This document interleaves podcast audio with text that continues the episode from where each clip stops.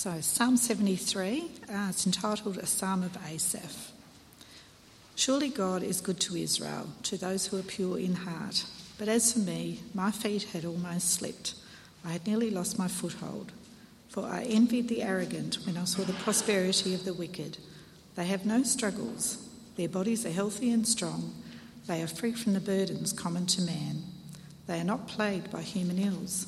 Therefore pride is their necklace. They clothe themselves with violence. From their callous hearts comes iniquity. The evil conceits of their minds know no limits. They scoff and speak with malice. In their arrogance they threaten oppression. Their mouths lay claim to heaven, and their tongues take possession of the earth.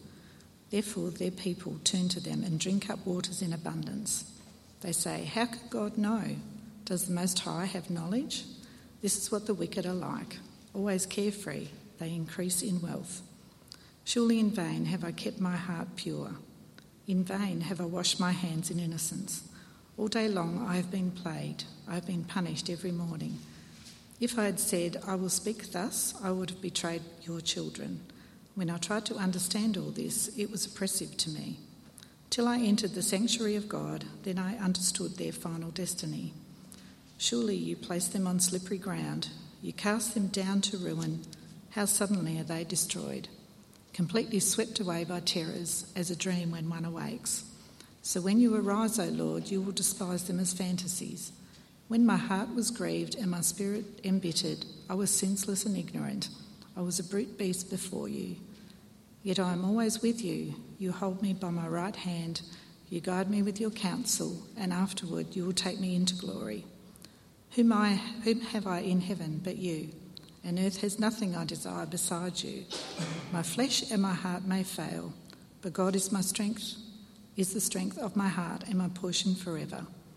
Those who are far from you will perish. You destroy all who are unfaithful to you. But as for me, it is good to be near God. I have made the sovereign Lord my refuge. I will tell of all your deeds.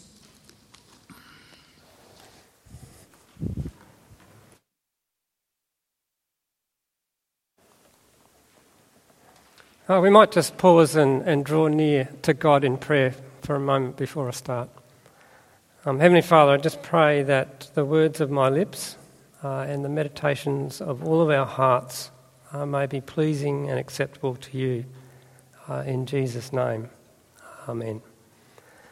Like Wilson at the moment, we're currently doing a little mini-series on the book of Job. If you're not familiar with the Bible, the book of Job really is on the topic of suffering. And it's quite a good topic, I think, to be addressing at the moment, not only with COVID, but in Australia, if you reflect back on the last 12 months, we've had quite a lot of things happen. There's been floods, there's been fires, there's been a cyclone recently. And while we ourselves personally may not have been directly impacted, businesses have been affected. I'm sure you know people who have been affected in one way or another.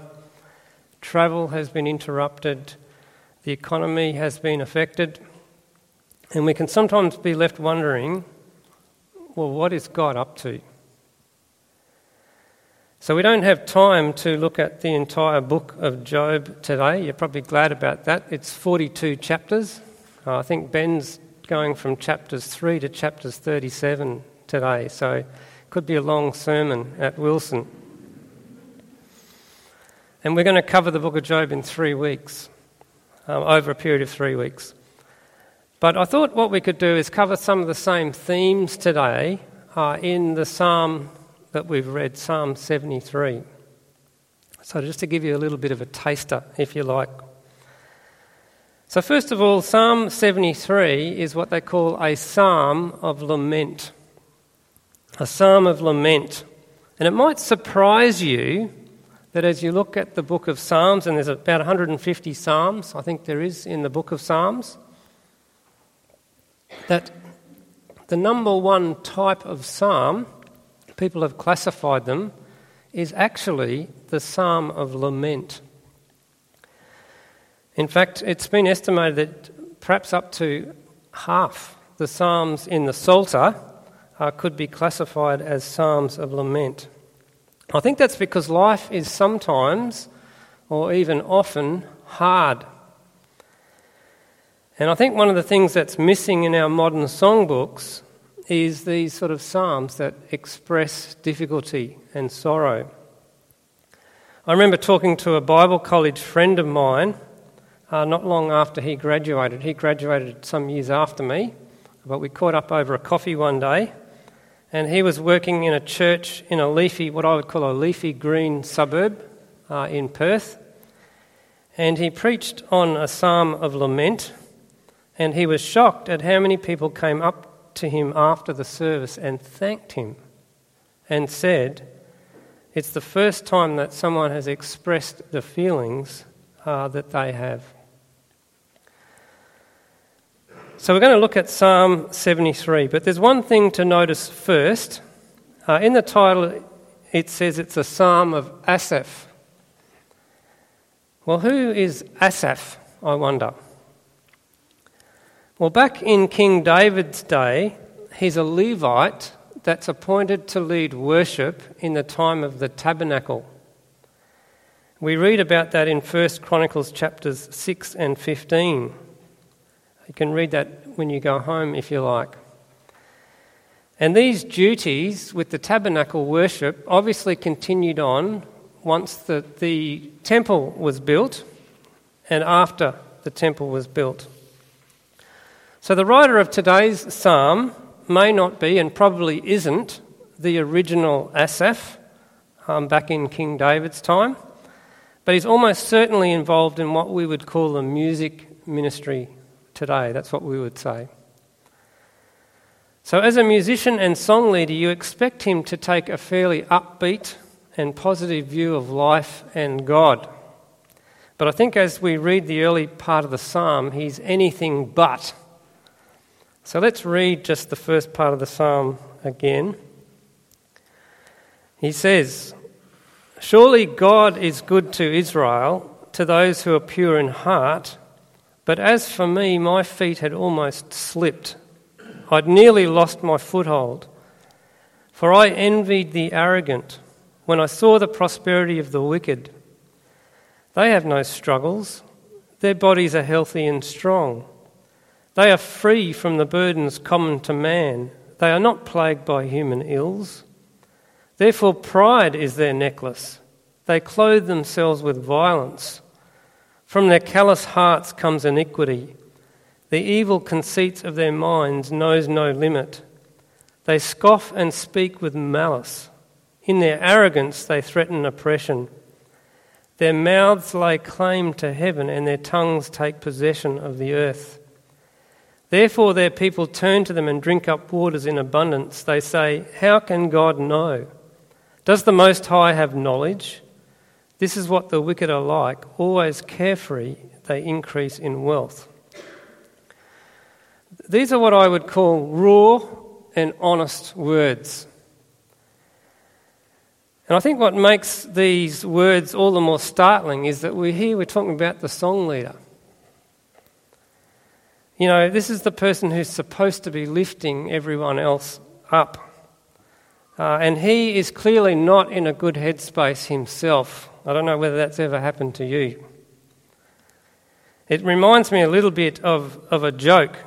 Before the service we were talking about schools. So early one morning a mother went to her sleeping son and woke him up. "Wake up, son, it's time to go to school." "But why, Mama? I don't want to go to school." "Give me 2 reasons why you don't want to go to school." "1, all the children hate me, and 2, all the teachers hate me." "Oh, that's no reason. Come on, you have to go to school." "Give me 2 good reasons why I have to go to school." "Well, 1, you're 52 years old, and 2, you are the principal of the school."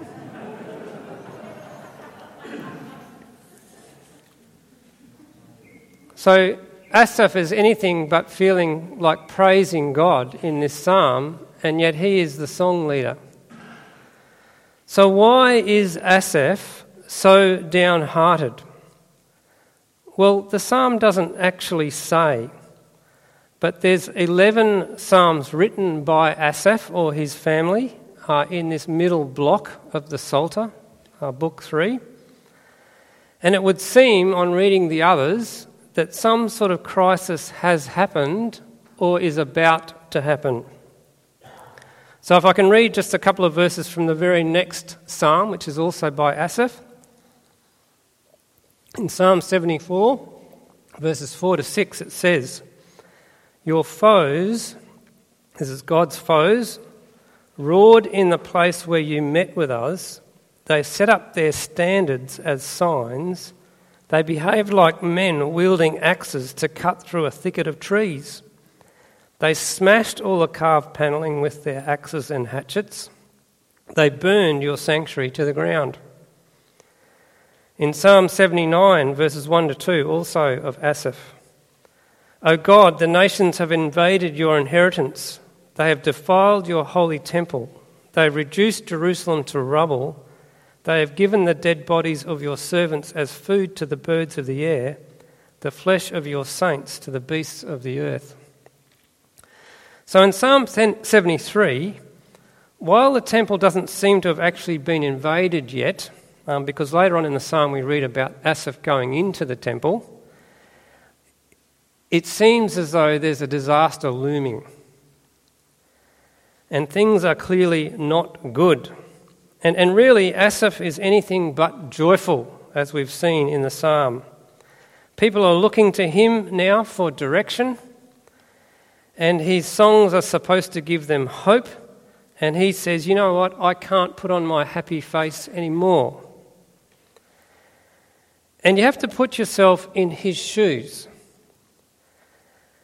As a Levite, he is completely dependent on the temple for his income and his well-being. It says of the Levites that they're not to have any land or an inheritance. Why? Because God is their inheritance. And he is saying to God, God, I gave up everything for you. I was fully committed to the project. And you are supposed to have looked after me, and yet as I look around at the world, it's all the wicked people that are prospering. So this is a time of crisis, I think is the word you would use for Asaph and for the nation perhaps. And it's interesting, I looked up what does the word crisis mean. Whenever you're confused about these things these days, you Google it. So I looked up the definition of crisis on Google. And it's interesting, it gave three kind of different shades of meaning for the word. Number one, it's a time of intense difficulty or danger. I think we can relate to that. It's when something is happening that's bigger than what you can cope with. The second one is a bit different. It says it's actually a time when an important decision must be made. It's a critical time, we would say. And then thirdly, it can even mean, its classical meaning in fact, is it's the turning point of a disease, when an important change takes place, indicating either recovery or death. So I found that interesting that that's the definitions of the word crisis. And we'll come back to that. But in verses 1-12 that we've read, Asaph has been looking at the world and inwardly reflecting in his heart. And it hasn't been good. And he's saying the wicked prosper, while those that serve God are humbled and rejected. Well, that's how it feels. And he's been reflecting in his heart. But in verses 13-16, he starts speaking to God. He says, "Surely in vain have I kept my heart pure." In vain, vain means for no point. "In vain have I washed my hands in innocence. All day long I've been plagued. I've been punished every morning. If I said I will speak thus, I would have betrayed your children. When I tried to understand all this, it was oppressive to me." So Asaph really spits it with God. It reminds me of that saying, you know, where people say, "Why don't you tell me what you really think?" Well, I think Asaph has actually just told God what he really thinks. And some people might say, well, you know, it's okay to think these things in your heart, but, you know, you shouldn't say those things to God. Well, actually, it's to God you really should say them. That's the good thing about the lament psalms, is that God can take it. That's the best person to take it to. And Asaph is really miffed. Basically, he says the only thing stopping him from getting up in church and giving God a spray in public is that it might undermine someone else's faith. So he's not in a good place. So I've called this section Losing My Religion, verses 13 to 16. And in the US, if you say that someone loses their religion, apparently it means you've lost your temper. I don't know if there's anyone from the US, but apparently that's what it means. You know, if you have a meltdown at a local store or there's road rage or whatever, you can say that someone lost their religion. It doesn't necessarily mean that they were walking away from their faith. There's actually a song written by a band called REM that came out in 1991, and it was called Losing My Religion. And they interviewed the songwriter, and he said, well, yes, it is actually about losing your temper, but it's also about coming to the end of your rope. You've just had enough. There's nothing left in the tank anymore. And I think that describes Asaph completely. He'd come to the end of himself.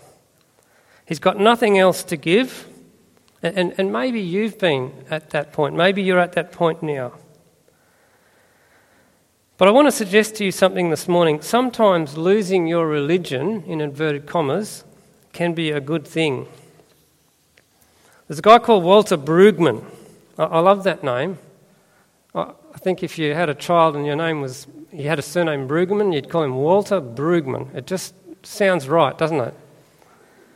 And he was always destined, I think, with a name like that to become a theologian.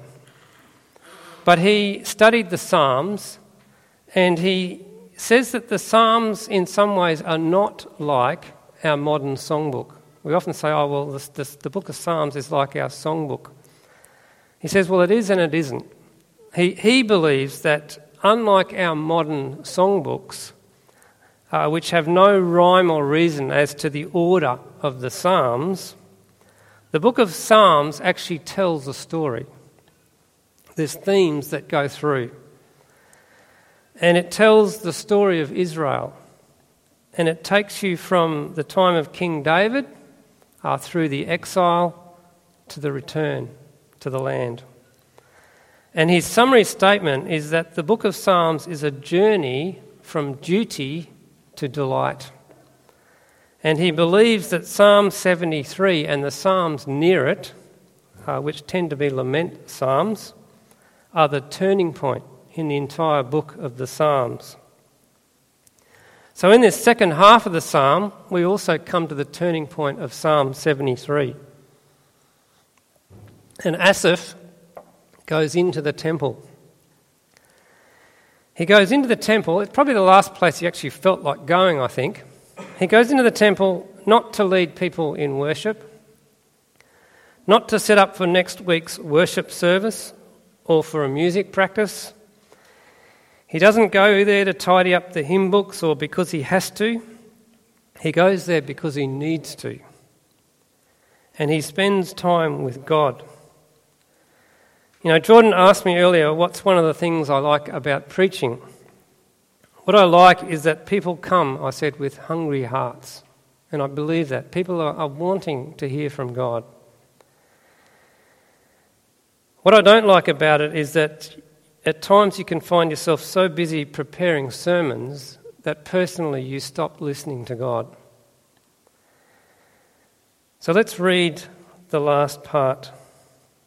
Asaph takes time out and he goes into the temple, not for anything else, but just to be with God.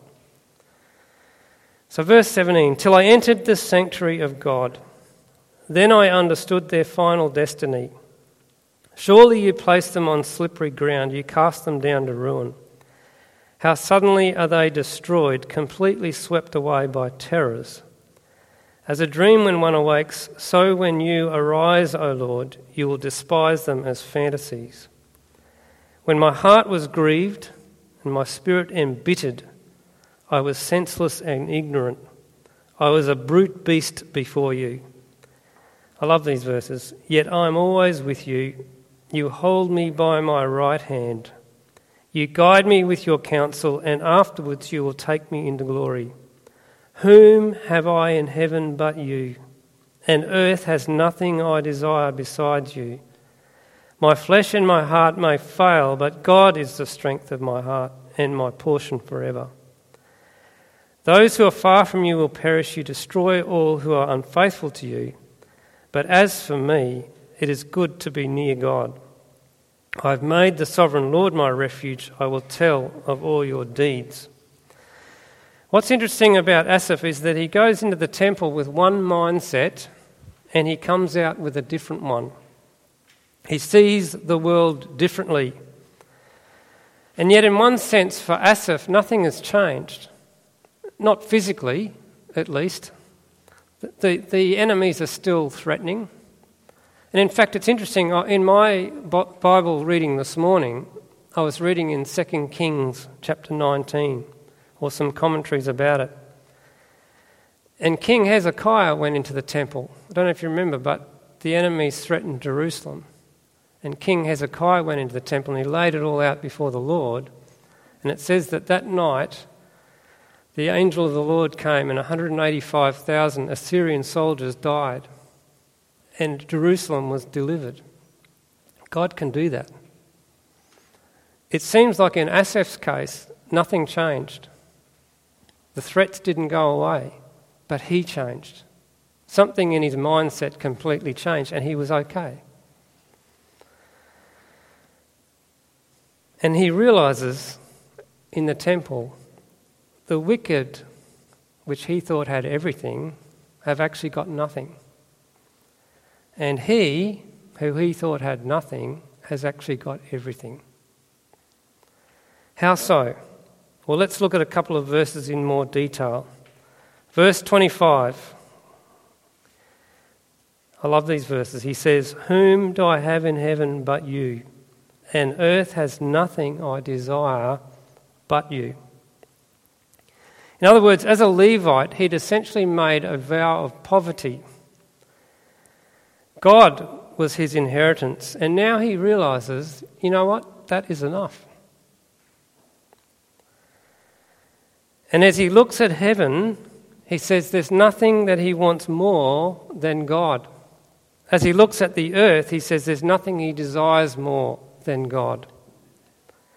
And if he had to choose between all this other stuff he mentioned in the first part of the psalm, the arrogant with their prosperity, their no struggles, breezing through life, popular and carefree, he would actually choose God, even if it involves difficulties. In verse 26, he realises that God is his portion, not just now, but forever. And it's enough. And even if the physical temple building goes, he's still got God.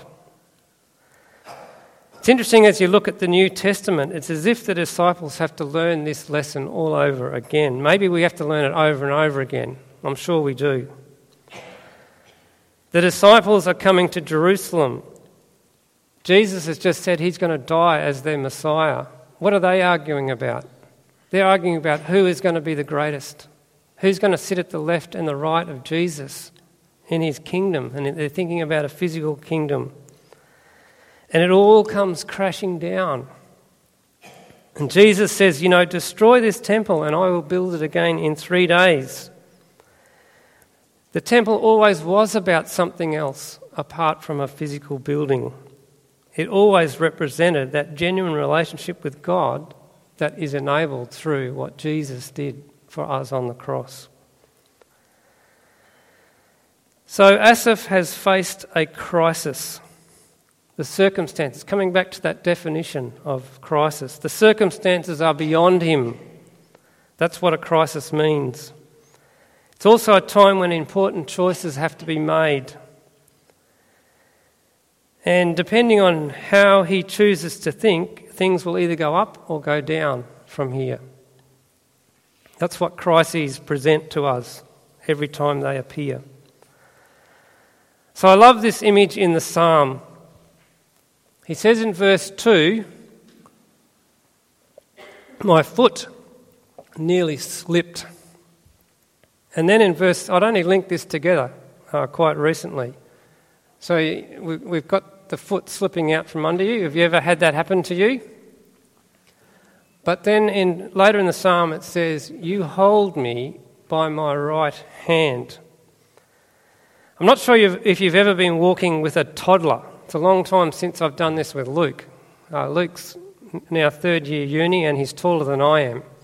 But when he was a little tacker and you're walking along maybe a rocky path, you're holding a toddler by their hand and they start to slip.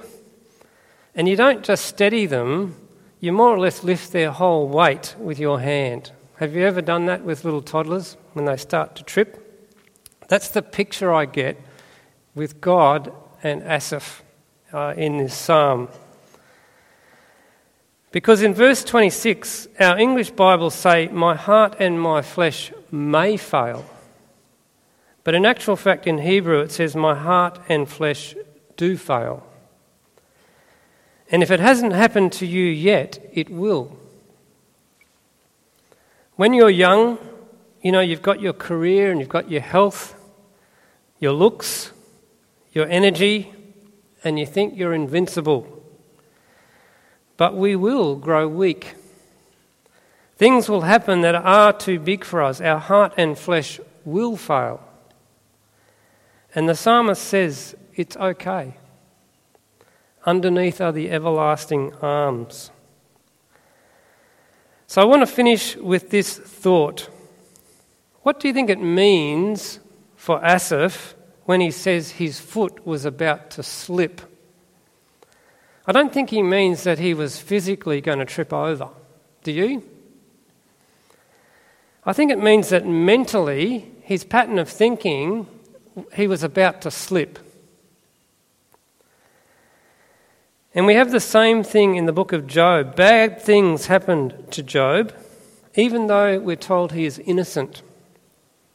And in the last chapter, which I'll be preaching on next week, it says that Job repented. And you kind of read that verse and you think, repented? I thought he was innocent. And it's not saying that he was a sinless person, but what he's saying in the book of Job is that he didn't do anything to deserve the suffering that came upon him. So what does it mean when it says repented? Well, in Hebrew, repented just means that he had a change of mind. And often it means to repent of a particular sin, but sometimes it's actually repenting in terms of your pattern of thinking. He'd been thinking badly about God. In fact, he actually wanted to take God to court. And in a way, what he's saying at the end of the book is he's withdrawing the summons to court. He started trusting that God actually knows what he's doing in this world. And he has a plan. God has a plan to deal with evil, even if at times we suffer.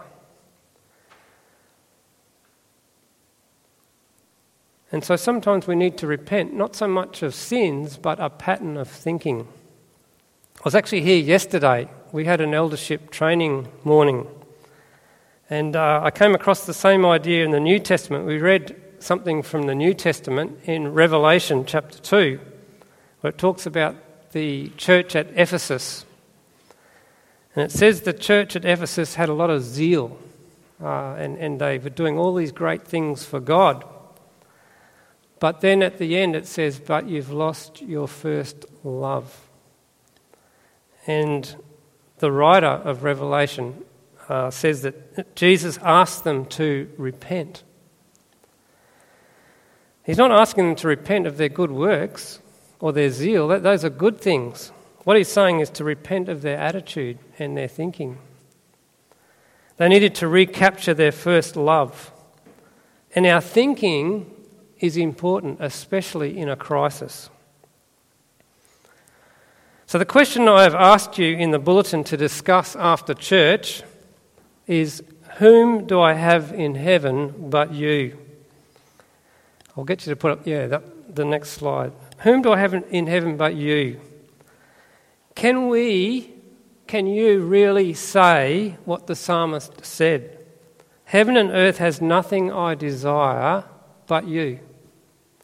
Because I want to suggest to you, the way we answer that, the thing that we hold most dear to us is going to determine how we respond in a crisis. If our answer isn't, actually God is the most important thing in my life, we're not going to cope well with a crisis. So this is a very important question. Who do I have? Who am I looking to? Because it will help us to deal with the future, disappointments in life, old age and ill health. It's all really tied up with that question. So the psalm finishes with these words, "I've made the sovereign Lord my refuge. I'll tell of all your good deeds." It's an interesting finish to the psalm. He says, "I will tell of all your good deeds." He's saying, actually, you know what?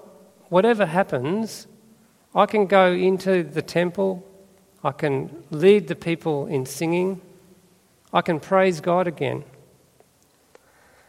And I think the following Sabbath day he was there leading the singing again in a very different mindset. You know, the world is facing difficult times. Are there things that we need to repent of? And I'm not talking about just sins here. I'm talking about our thinking. My prayer for you is that God will prove sufficient for whatever you are going through this week. And if you're at the bottom, my prayer for you is that, like that toddler who feels like he's stumbling, there's a hand that will hold you. Amen. Perhaps we'll pray again, and then the music team is going to come up. I can't remember the last song, but I remember it's a beauty. Heavenly Father, we just thank you for your word. We thank you that it's new every morning. Great is your faithfulness. We thank you that we don't know the future, but we know who holds the future. We thank you for these words, these very raw and honest words from Asaph. We pray that we can be challenged by them, but not only challenged by them, but we can go through his journey from disappointment to faith. We pray that we can make you the number one, that we can actually say, heaven has nothing that I desire but you, and earth has nothing I desire but you. And we pray that if we need to repent in our hearts and in our thinking, that we can do that in Jesus' name.